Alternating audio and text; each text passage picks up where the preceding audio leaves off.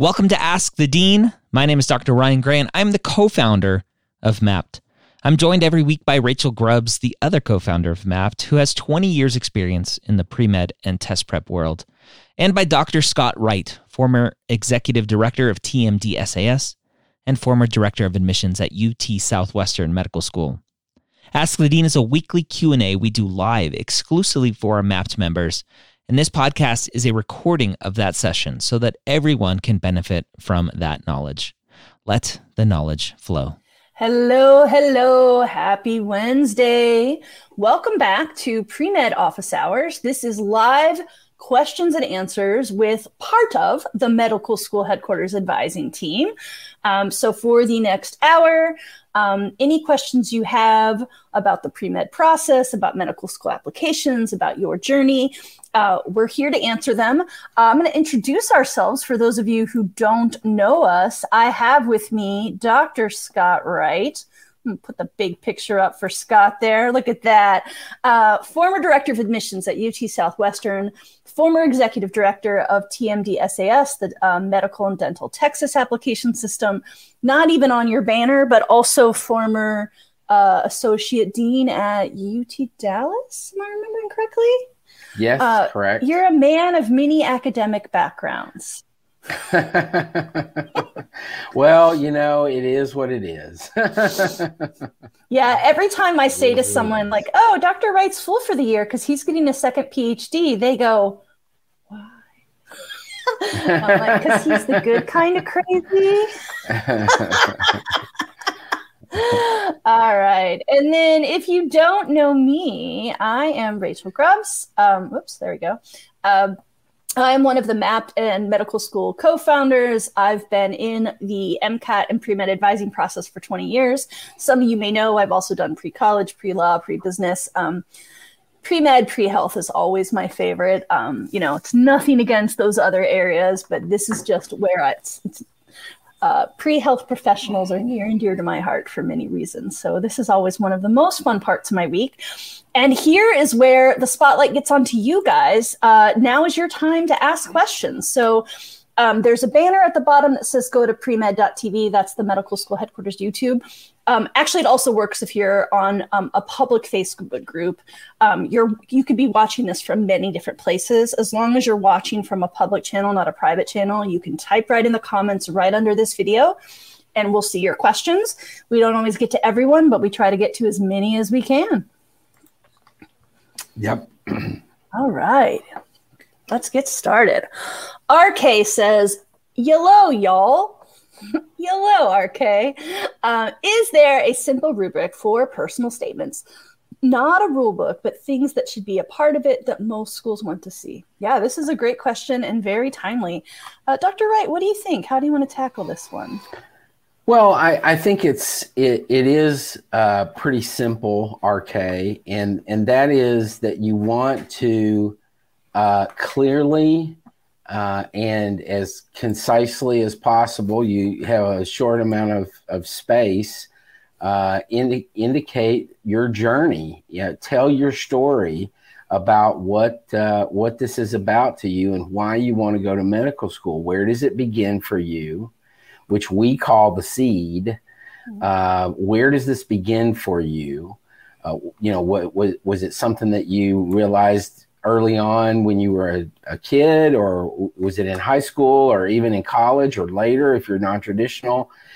Where did it begin for you? And then what are some things that have happened in your life, clinical encounters or encounters with physicians or whatever, that have watered that seed, that have started to solidify your interest in going into medicine? And so what I would say is just be very authentic, be very honest, and then you'll do well. That's what they want to see. Yeah, 100% agree. We also added premedworkshop.com down at the ticker because this is a common question, and we periodically do free workshops that help with it. So Feel free to go to premedworkshop.com. You can sign up for future events. You can also change the date so you can look at past events. You can often still sign up for a workshop that's already happened, and we'll just email you the recording when you sign up. So check that out. Lots of ways to get personal statement help. We also do one-on-one advising for essay review. But I agree with Scott. The number one thing to do is stay on prompt. The question is, why medicine? And I've read many, many really lovely essays that did not answer that question. So it is about being a good, clear, concise writer, but you've got to answer the question they're asking. So, yeah. All right, let's keep trucking. Silicon sulfur. Is not having a committee letter if my school offers one bad? I chose not to get one because I preferred to leave my evaluation of my application up to ADCOMS. Got the sense they did not weigh. I don't know if we have part two there. Athletic responsibilities enough. We're not happy with the relatively lower hours in certain app areas as a rethink. Also didn't consider MCAT. Okay, so there's two things here, silicon or sulfur. I don't know what you like to be called. I don't think that not having a committee letter is a red flag. Scott's nodding. He agrees. Right. There are lots of reasons not to do it. There are a few schools out there that have really unrealistic expectations about committee letters, right? I've seen schools that say no committee letter unless you have a 3.7 GPA. No committee letter if you don't have a 5.19 MCAT. Like that, those are unfair standards. Also, sometimes it's just I might know people outside of my school who I think know me better and will do more justice to me. And I want to get those individual letters. I want to control my letters. Lots of good reasons. What you're saying, however, makes me a little bit nervous because you're talking about athletic responsibilities. And it sounds like you're saying maybe didn't have as much clinical or as much shadowing as a result. You didn't say that specifically. You just said lower errors in certain app areas, lower hours. Whether you're an athlete, whether you're a non-traditional who has children, whether you have aging parents or grandparents, whatever your thing is, that does not give you an excuse to not meet the requirements. And I don't mean that against you as like you're trying to look for a way out. Med schools have an obligation to treat each student the same. And Scott, you've been a director of admissions, so chime in here. I think you agree with me, but expand on that a little if you don't mind. Yeah, I mean, I think I agree with you completely, Rachel, that the committee letter is, if you don't have a committee letter, it's not going to be a red flag. So don't worry about that. I also agree with the concern of Rachel about how you're viewing the process and how you're viewing your responsibilities as an athlete versus the expectations of what the medical schools want to see in your application. You also indicate there that your committee didn't consider the MCAT in their recommendation, which would have been which would have been a plus for you.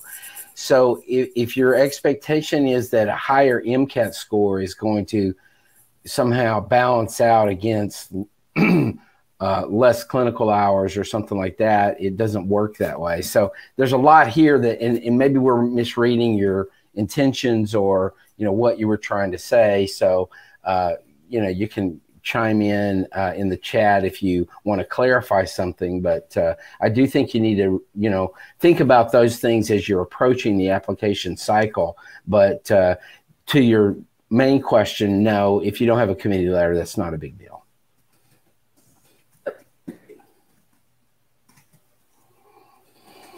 All right. Jawad, he's here a lot. Hello, Jawad.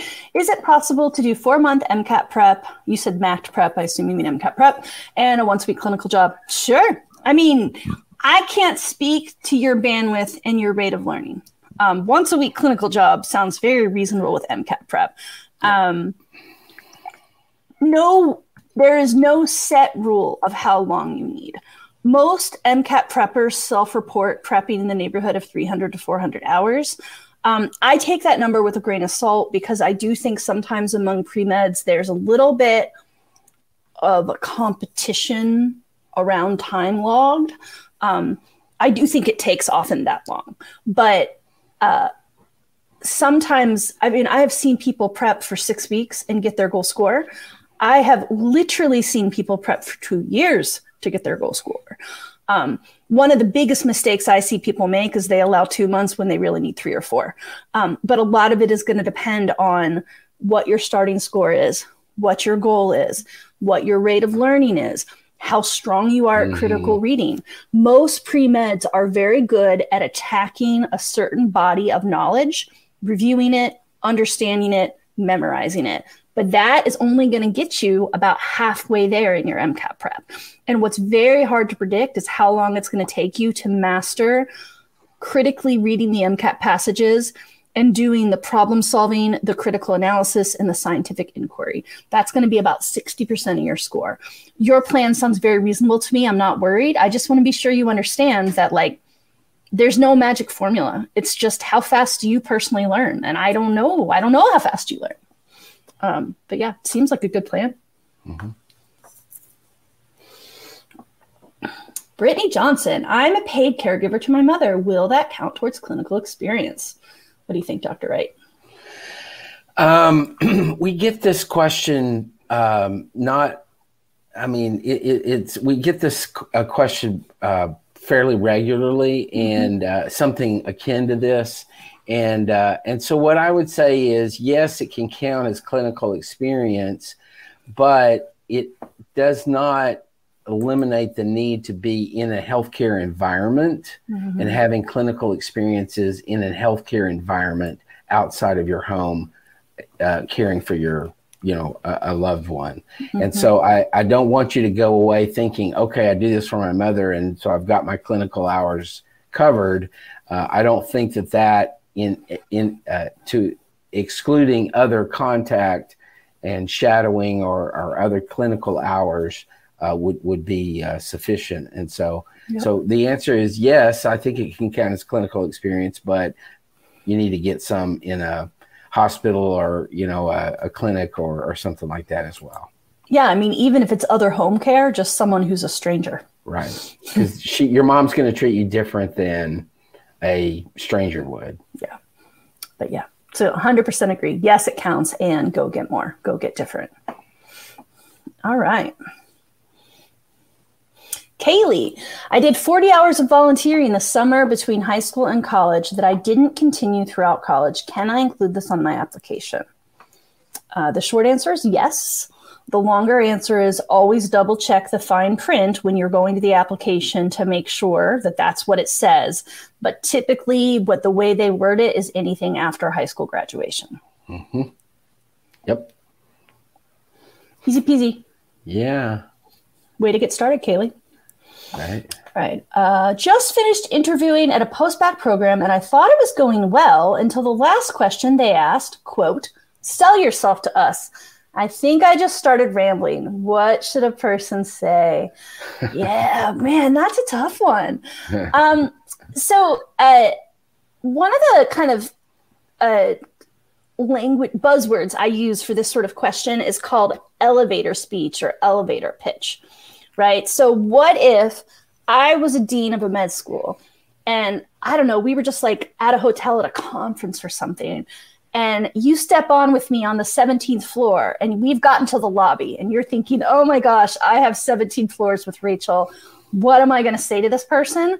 You should have something about yourself more or less ready, right? So now I can't tell you what those things are, because I don't know you.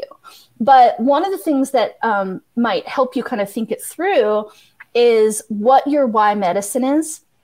And I know you said post-bac, not med school, but if once you've written a 5,300 character personal statement, and presumably for the post-bac, you also had to do some kind of essay, often your elevator pitch is the very key bits of that longer essay.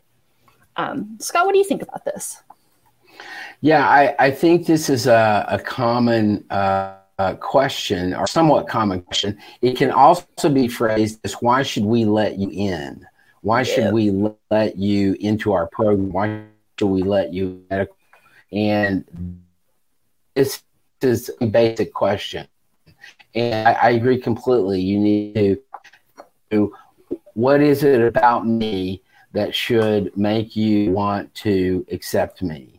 What am I going to bring to the table? How am I going to make your class a better class because I'm there? Yeah. And focus on those aspects of you that will really be of value to that program or to that medical school. Yep. Yeah. Right. And kind of keep in mind, a lot of people think like, how can I stand out? You don't necessarily have to stand out, but many med schools, and again, you guys know I love analogies and metaphors, many med schools are looking for a diverse student body. And I don't necessarily mean some of the buzzword diversity of demographics. I mean, studies show that that kind of diversity does make better learners of all students, but it also can be people who are athletic, people who are musical, people who speak multiple languages, people who are from small towns, people who are from cities. It can mean a lot of things. So think about what you bring that you know is something that can help your peers. Like what are your peers going to offer you that make you better? What are you going to offer to your peers that makes them better? Yep. All right, well, let's keep trucking. Annie, let's see. Annie says, would it look bad to add comms if I attempt to apply this cycle with an under 510 MCAT score and I don't get in? No. Would being a potential reapplicant be bad? No. Annie, who hurt you? I'm so sorry. I don't know where you've been reading this stuff or hearing this stuff, but someone is fear-mongering in your presence and you just need to go la, la, la, la, la. Yep. Yep. I agree. Yeah, it's being a reapplicant in and of itself does not change how the medical schools are going to look at you. A lot of reapplicants get in every year. A healthy percentage of students that matriculate at medical schools every year are reapplicants. And so, you know, the key is that they're just going to want to know, how have you improved your application from the previous year? What has changed, and were you reflect on what you did and why you think what the weaknesses were perhaps of your application, and then let that stand for itself. Yeah.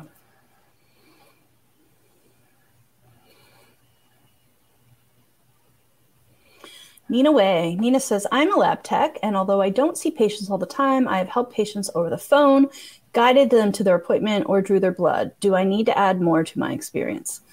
Well, yeah, probably. But also, I don't know how many times you've drawn their blood. You know, have you done that 10 times, or have you been doing it 1,000 times a year for 10 years? You know, like, this is a insufficient data kind of question. Mm-hmm. Some lab techs get clinical experience and some lab techs don't. There's no magic number of hours because it's about quality, not quantity. The question, Nina, is if I ask you why medicine, can you answer that question drawing on patient care stories? Have you had enough meaning and impact in your clinical experience that you can really talk about a lot of patient interactions and talk about how they impacted your journey to med school? My guess is from the way you've worded this that you have not had enough, but I don't know for sure. Yeah, I agree with that. Yep. Natalie. Natalie says, I have a whole semester with W's. Where should I explain the why? Should I talk about it in my personal statement? No, not in the personal statement. That doesn't have anything to do with why you want to go to medical school, which is the primary focus of the personal statement. You will have an opportunity probably in secondary applications. Often secondaries will have a spot for you to explain any anomalies or anything that comes up. And if there's not in a particular secondary application, then you don't mention it. And if it comes up in an interview, then you can talk about it, but I would say no to the personal statement and look at secondaries as an opportunity to do that if the question exists. Yeah. Because I know that this is going to be a follow-up in a lot of people's minds, what do you think about it happening in the other impactful? Say that again. So you know how AMCAS used to have disadvantaged and now it has other impactful. Right. And you could put it there. Yeah. Mm-hmm. Potentially. If you, I mean. Depends. Yeah. It kind of depends on why you had a full semester of W's, what was going on. Were you sick? Was there family issues, you know, work or whatever. So I think it a little bit depends. Yeah, I agree. Yeah, Natalie, I mean, you're here a lot. I know that you listen a lot, that I think you understand our philosophy. One of the biggest messages we're always trying to teach you is you don't ever want to insert your own agenda. You always have to read the prompt and make sure your essay answer is very specific to that topic.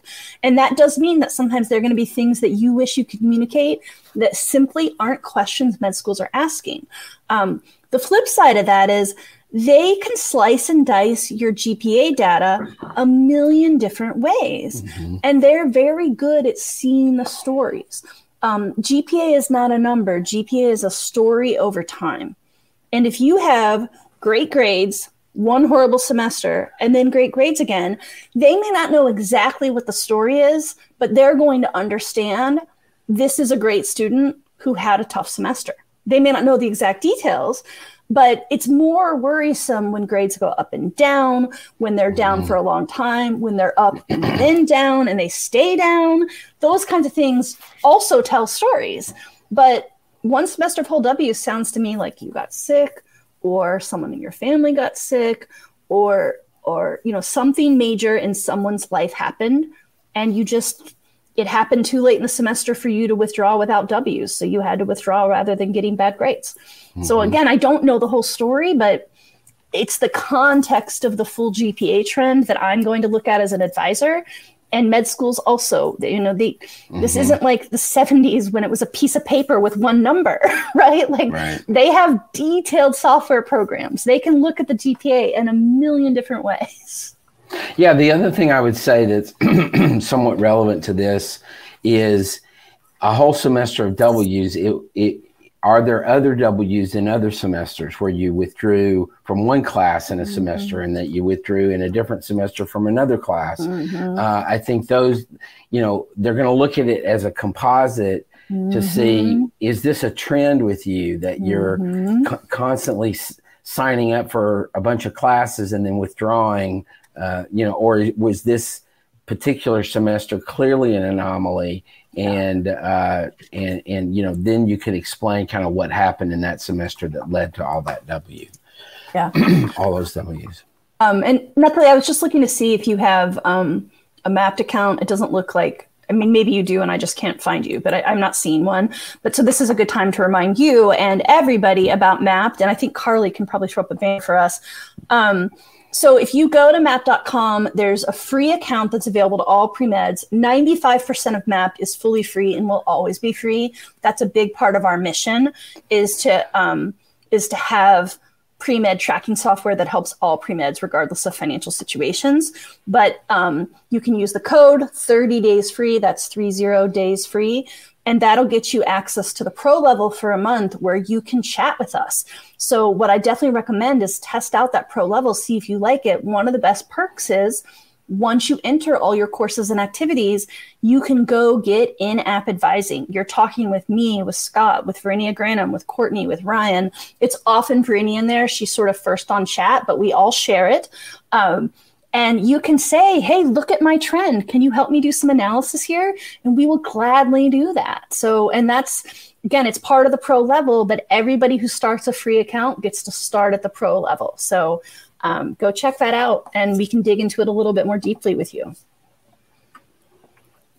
All right.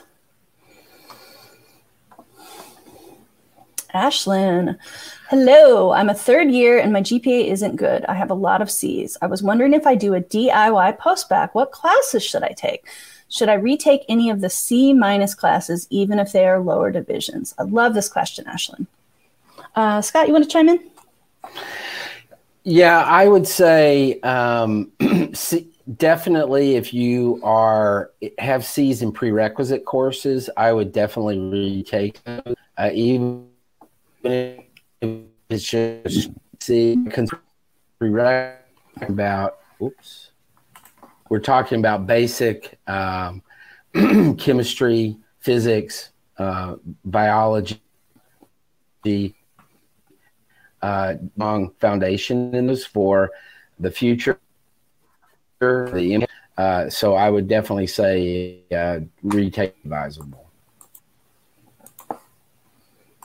Yeah, I totally agree. You cut out just a tiny bit there. I think you heard that. But basically, C- prereqs, you must retake because a prereq for a C- is not a fulfilling of the prereq.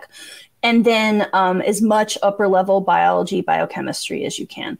You want to show in this DIY postback that you can handle rigorous upper level undergraduate sciences. And I love that you're already thinking about it in your third year. I love that you're thinking about DIY postback because in my personal opinion, a lot of the formal postbacks, not all, but a lot of them are really overrated and overexpensive. You don't even necessarily have to do a postback. You could just delay graduation. I don't know if that works for you or not, but you're a third year. Like, just keep taking classes, work on a better BCPM, and particularly BCP. So, and even physics less so. Take a lot of biology, yes. You know, take genetics, take micro, yeah. Take immunology if it interests you. There's so much upper level biology out there that will be interesting, will help you enjoy med school more because you'll have had exposure, and will help prove to med schools that you are a better student than you used to be.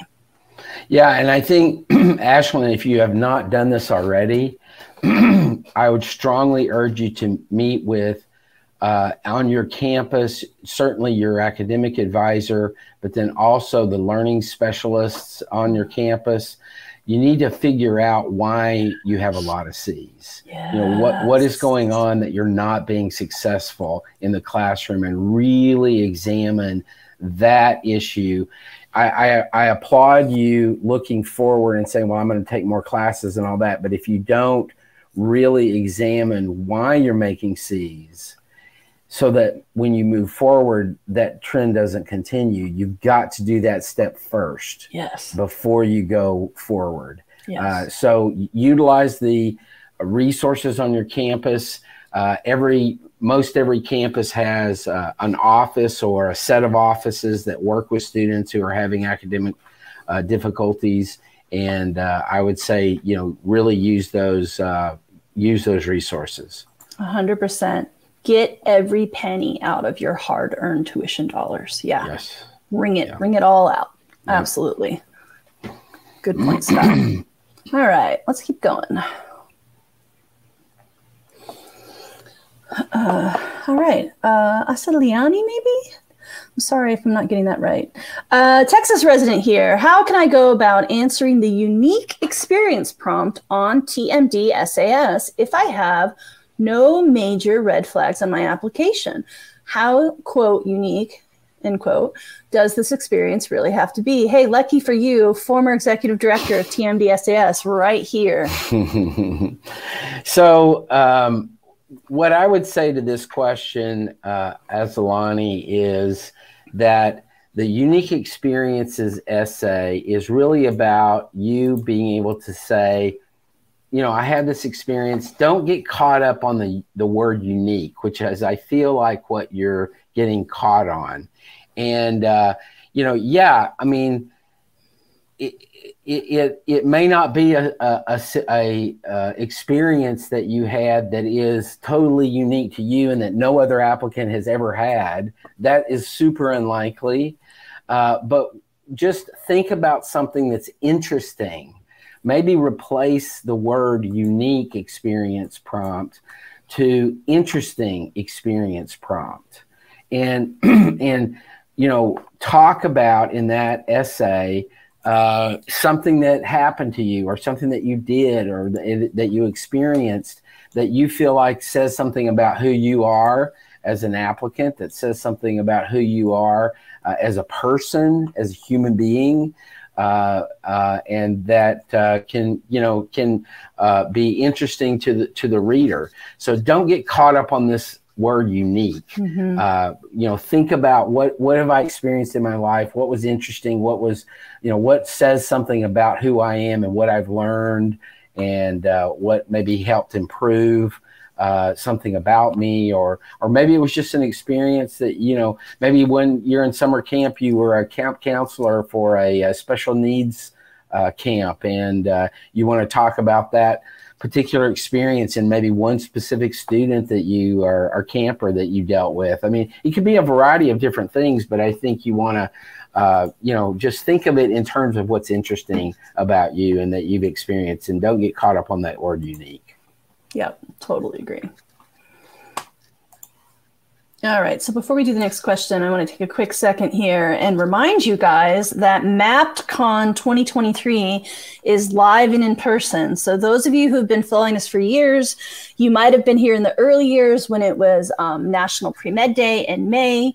By your feedback, we've moved the session to October, so you can kind of plan ahead a little bit more for your year rather than having it right in the thick of application season. And this year is going to be our first ever live event. So instead of one virtual day, 3 live days, Baltimore, Maryland. You can sign up at mapped.com. We've made the registration as low price as we possibly can for students. So exhibitors and sponsors are going to be mostly paying your way. You're going to have a chance to meet a lot of med schools. This is not just a pre-med conference. So there's going to be podiatry schools there. There's going to be dentistry schools there, pharmacy schools there. It's for all pre-health students. And we will have both a pre-health profession and also pre-college component. So even high school students and their families are welcome to attend. So go check out mapcon.com. Tickets will be open for a long time, but hotels are booking now. So especially if you're going to be traveling from afar, now's a great time to lock all that down. Yep. All right, let's keep trucking. Malay, how to do a postbac in CA, California. I'm in San Diego and the only offerings are available online. I've been told to avoid taking courses online. So this might be a semantics thing, Malay. Postbac can mean a lot of things. And at its simplest, all it means is you have a bachelor's and you keep taking courses. So you don't have to join a formal post-baccalaureate program. A lot of people I know in Southern California do the UCLA extension, which is, I think, largely online, but not exclusively. I understand that San Diego and LA are not neighbors, but there are good colleges in the San Diego area. And it doesn't have to mean signing up for a formal master's program or post-baccalaureate program. It just means you looking at your grades, and I don't know if this is a career changer for you or a grade enhancement, but either finding a place that offers the prerequisite med school courses if you're a career changer, or finding a place that offers a lot of upper level biology. And that can be any four-year university in your area. Mm-hmm. Absolutely. And yeah, online courses, they are more accepted now than they used to be. But I think that especially for science courses that have labs, you're going to be happier doing it in person. Mm-hmm. You're also going to have a better chance of getting good letters of recommendation from professors from in person. So the stigma on online is going down. Online education is getting better and better. I'm personally a huge fan of it, but I would say for pre-med prereqs, yeah, if you can find a way to do in person, it's probably the better choice.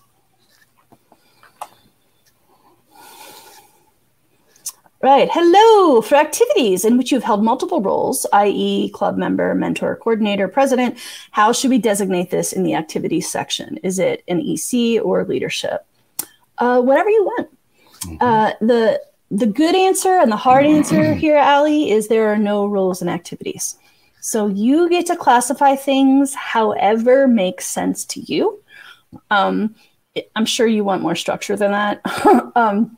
One thing I tend to recommend, I often say activities shouldn't be like a resume, but this is one thing that is common to resumes. Frequently in a resume, you list the highest role you had, and then in the bullet points or in the essay, you describe how you worked your way up. Mm-hmm. So just personally, I think that's a simpler way, right? I would put president, and people will understand you didn't start as president, right? But it's kind of up to you how you classify it. if you had really impactful leadership experiences in this particular club, and you think your essay is going to be primarily about leadership, then it might make sense to categorize it that way. If, even though you loved being president, actually the stories you want to share are more from your coordinator days or your general member days, then maybe you are going to classify it as an extracurricular club because that's more in line with your essay. So there aren't right or wrong choices here. I just think you need to think carefully about what am I sharing, what had the most meaning and impact for me, and then have the classification match that. Mm-hmm. Absolutely. Oh, wait. And also, all of that answer was very AMCAS focused or COMAS focused. If it's Texas, you only get 300 characters anyway, so you could just do one each. Right. Yeah. Yeah. You could. Yes. Totally different with Texas. Yeah. Ethan, what determines your state of residence on the application? I may change my residency from Illinois to North Carolina for my driver's license. Will this affect my application to public Illinois and North Carolina schools? Probably. Mm-hmm. So state of residence is determined by you. You indicate in the application what your state of residence is. And now what this is going to be most germane to is the medical school that is looking at your application may have documentation that they're going to need to determine whether or not you really are a resident of Illinois or North Carolina, depending on which you want to be. And so I would say, you might contact the medical schools that you're interested in, either in Illinois or North Carolina, state schools, and find out if they have a residency questionnaire of some sort that you could fill out to gauge whether or not, what it is in that state that their requirements are for you to be considered a resident of that state. So is it just a driver's license, or are there other, other rules that will dictate that? You're not going to see any of that on AMCAS, but the individual schools will have to make a determination about your residency. And so you might want to contact one of the state schools in that state and ask them about that and what the rules are and how you go about determining or making that clear. Yep. Yeah, it's complicated because the rules do vary state to state, and then some med schools have exceptions. Yep. So you just got to do your research, Ethan. Yep. But it definitely can impact, and it's not a good idea to change in the middle of the application. So if you need to make a change, I would make it before you apply. Yeah. Yeah. All right. Let's keep trucking. It's about 20 minutes, 15 at least. Yeah, about 15. Yeah. Mindy, long one. Okay, Mindy says, I am a non-trad with an unaccredited bachelor's degree from seminary, so none of those credits will transfer.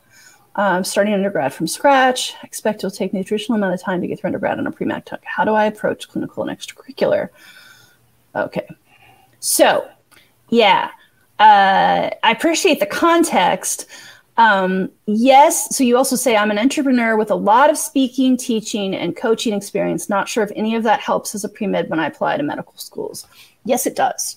So one of the big perks of being a non-traditional is you're bringing a lot more life experience to your application. Whoa, I'm so short. And Mindy's comment is so tall. Try to sit really tall here.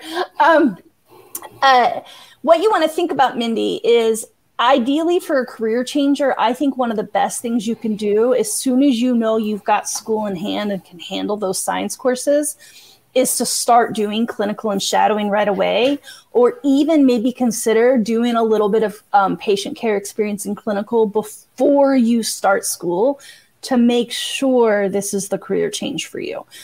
Because what you wouldn't want to do is suffer through many semesters of chemistry and biology and physics only to find out that when you interact with patients all day, you won't love it, right? So, it doesn't have to be paid clinical experience. It can be volunteer, but all pre-meds, whether traditional or non-traditional, are going to be expected to get some clinical observation, by which I mean shadow physicians, and also get some clinical experience, by which I mean direct patient care. And that's something that should be slow and steady throughout the pre-med path. It's not something where you can do one summer, 200 hours, and then check it off, right? Particularly with the clinical experience with the direct patient care. If you become a physician, that's going to be your whole life. So if you start it and then stop it and don't resume it, it sends the message that you're not interested. So now when you say, how do I approach? Just slow and steady. Right. I mean, that's the toughest thing of this, is that you're taking really, really rigorous classes. You're a non-trad, so you might have other obligations, people who count on you. This is going to take a lot of planning and support. Right. You have to really think about what sacrifices you're prepared to make and figure out how you're going to carve these things out in your life. But it's totally possible. People do it every year. Mm-hmm. Mm-hmm. Yep. Our friend Anna. What are some of the best ways to communicate about leadership with jobs and clubs without sounding overinflated? I would like to demonstrate and be authentic. I don't think I changed the world. What do you think, Scott? Yeah, I mean, this is a very good question. It's a very good point, I think, to make. And the key is exactly what you said, Anna, Katharina, in your question. You want to be authentic. And so be authentic. Say, I was the team leader of a team of people that did X, Y, and Z, and we worked together, and we, made a product, or we did this, or whatever it is about, and don't overinflate. Don't say, I did great things, or I was able to. You just want to be honest. You want to be authentic in that. You'd be surprised sometimes when we see applications and we see an activity description, and it appears that, the language that the person is using. So, for example, if it's a research experience and they talk throughout their activity description about my research and my lab and stuff like that, when you're one of 20 people in the lab and you're doing one little part of the project, but you make it sound like it's, your research. Mm-hmm. So I think you have to be careful about the way that you express what you're expressing, and make sure that you're doing it in a way that is authentic, but also doesn't give rise to, making it sound like you were changing the world.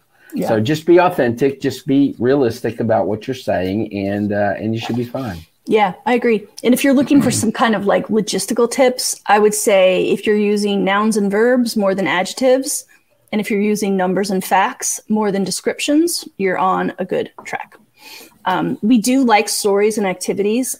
Sometimes there's not enough space to do a story, so sometimes it's an anecdote or an example. But if you say things like, I was a really important leader in my club. Yeah, that sounds like bragging. If you say, from sophomore year on, I was on the e-board, then I know that you were a leader. Mm-hmm. And you don't have to show off, right? You're just telling me the facts. Yep. So I think your attitude is already in the right place. Yeah. All right. Fran says, is working at an extended care count as clinical or volunteer hours? Okay. Yes. Sorry. I was a little confused by your question. I had to stop and read it before I could read it out loud. Okay. So is working at extended care count as clinical or volunteer? I'm not sure what you mean by I will be in charge of activities. I'm going to skip that. And how many hours should I aim for? I've heard 100 to 200 hours. I would say you need at least 100 to 200 hours of clinical. There are going to be people who apply who have thousands. Now, a lot of those people are non-traditionals who've been working in healthcare for a long time. That's not going to be necessary for every student. There is no magic number, but Fran, you need enough clinical care that you feel like it's had meaning and impact, and that you have several strong patient stories to draw on for your essays and interviews. In terms of clinical volunteer, I want you to back away from thinking about it in those terms. Clinical can be paid or unpaid. It can be a job or volunteer. So it doesn't matter to most med schools whether your clinical care is paid or unpaid. However, many med schools also expect to see community service. And that community service may or may not be clinical, but sometimes people hear volunteer and they think, well, as long as I wasn't paid, it's volunteer. But if you did unpaid work in your parents' store, that's not really a volunteer job, right? That's just helping out your family. Mm-hmm. If you did unpaid work at a really posh clinic in a expensive zip code of a city, yeah, you're not getting paid, but you're not helping an underserved population. So it's two separate things. You need direct patient care experience, paid or unpaid. And then more and more, many med schools, particularly osteopathic schools, but not just osteopathic, want to see that some of your time was spent helping some part of your local area that does not have the same privileges you have. Mm-hmm. Mm-hmm. Hope that helps clarify. Yep. I'll switch us back to horizontal. Yeah, we still have time for at least one or two more. You picking out, Carly? All right. Austin says, can you take general eds and random courses online at a community college? Doesn't matter. To my understanding, the prereqs are the most important classes to take in person at actual colleges. Yeah, what do you think, Scott? Well, I think online is still, I mean, while it's more acceptable now than it has been previously, I still think it's problematic. I think that, you have to think about what you can do and what's possible for you. There are some people who have to do online classes because they live out in the middle of nowhere and there's nowhere else to take classes. Mm-hmm. So they have to do online. I do think that I kind of chuckled when you said take classes in person and at actual colleges. A community college is an actual college. It is accredited. They are, but they typically, not always, but typically don't offer upper level courses. Some do because of connections that they have with local universities, and there are some community colleges which are broadening out on their own even to offer bachelor's degrees, but generally speaking, community college only has lower level classes, so you can't do too much of that at community college. If you're doing it for the reasons of cost differential or closer to home or whatever, then go ahead and do that. And especially for gen ed and random courses, I would not do it for prerequisite courses in terms of online stuff. And if you are a student at a university and you want to take some gen ed classes or random elective classes at a community college, and that's acceptable to your institution, then that's totally acceptable. The med schools aren't going to really care about that. What they're going to be looking at mostly are the science classes, in particular the prerequisite courses, and where those were taken and the grades that you made in those. Yep, agree.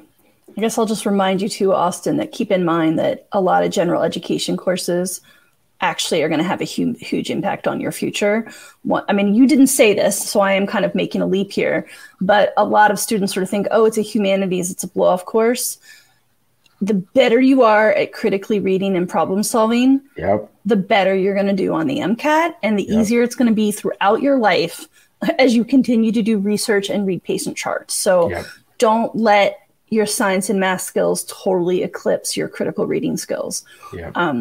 You should be making humanities courses not the easy course. That should be where you learn to stretch your brain's ability to critically read and analyze. Yeah, so just, absolutely. And I don't think that means community college is bad, because you can get amazing experiences in community college English classes where it's only 30 people and you can actually have a small conversation. It can be a great thing.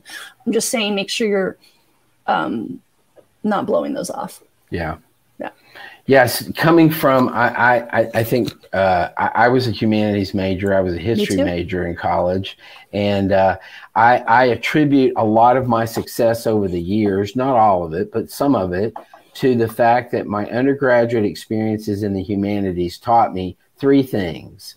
And these are crucial to being not only a well-balanced human being and social human being, but also to being successful in my work experiences and in other things. And that is the three things that I learned as a humanities major were how to read, how to write, and how to think. 100%. How to read, write, and think. Yep. And so think about those three things when you're taking those gen ed classes, especially humanities and social sciences.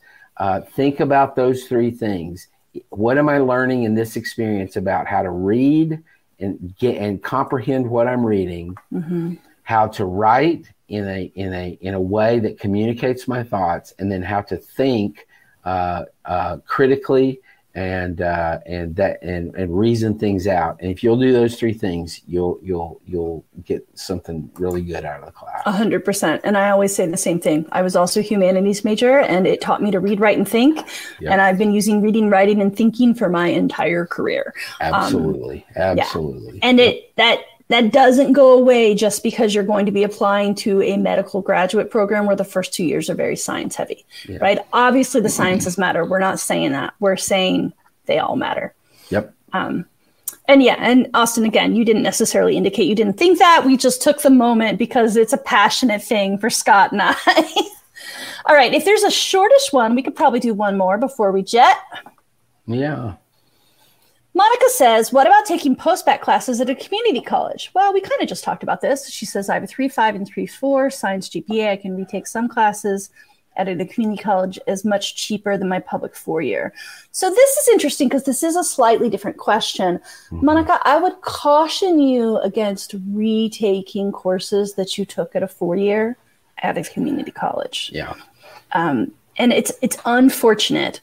But sometimes that looks like, even though we've just said the stigma for community college should be going away, there is still some. And if you do it at a 4-year first, and then you go to community college, it could look like trying to find an easier course. And unfortunately, I mean, I'm not saying it's just, but that's very different than I did it at a community college in the first place, which people typically indicate as like a location or a money thing. But when you're retaking, once you've done science at a 4-year, you really got to stay at a 4-year. I mean, you don't have to. It's your choice. And I will emphasize, Monica, that when you say you're going to take post-bac classes and that you're doing it because your GPA, you interpret your GPA to be lower than what you want it to be, or that what you think might not be successful in the process, keep in mind that the purpose of taking post-bac classes is to bolster your academic standing before the admissions committee. Mm-hmm. And you're not going to do that by having taken a bunch of classes at a 3-4 level for the sciences at your university and then shifting to a community college to take post-bac classes. I don't think it's a good idea. I think it will give rise to a lot of questions. So I would recommend no. Yep. All right. So before we go, I just want to remind you guys about MAPCON. I had said before that now's a good time to sign up, but I didn't explicitly say that we are doing an early bird discount. So if you want a college ticket, you can use code EARLYBIRD to save $25. So you can get a space. It's a 3-day conference, $75. I mean, it's such an amazing per hourly rate. The other benefit of signing up now is the first 700 registrants get access to a special networking lunch on Saturday. We're expecting at least 1,000 people. So a lot of you are going to be able to attend the networking, but we are filling, we're adding people every day. So the early bird is definitely going to get not just the worm, but the networking lunch. And then if any of you who are watching are high school students or high school student parents, or if you have some friends, the high school ticket is just for Sunday, and that's even lower cost. It's $25 normally, but on sale currently for $18.75 with the same code EARLYBIRD. So sign up for MAPCON, friends. We want to meet you in person. Come see us. Come hang out. All right. Well, that's going to take us to the end of today. It was so great to have you all join. This is always the favorite part of the week for me. Yep. So yeah, just an absolute joy to hang out with you guys, and we'll see you again in a week. Bye. Bye. This is Dr. Gray again, closing out. I hope you learned something from our session today. If you haven't yet checked out Mapped, I invite you to try it for free for 2 weeks by going to mapped.com/podcast. Track and navigate your journey to medical school using the only tool like it for pre-meds. We'll see you next week here on Ask the Dean.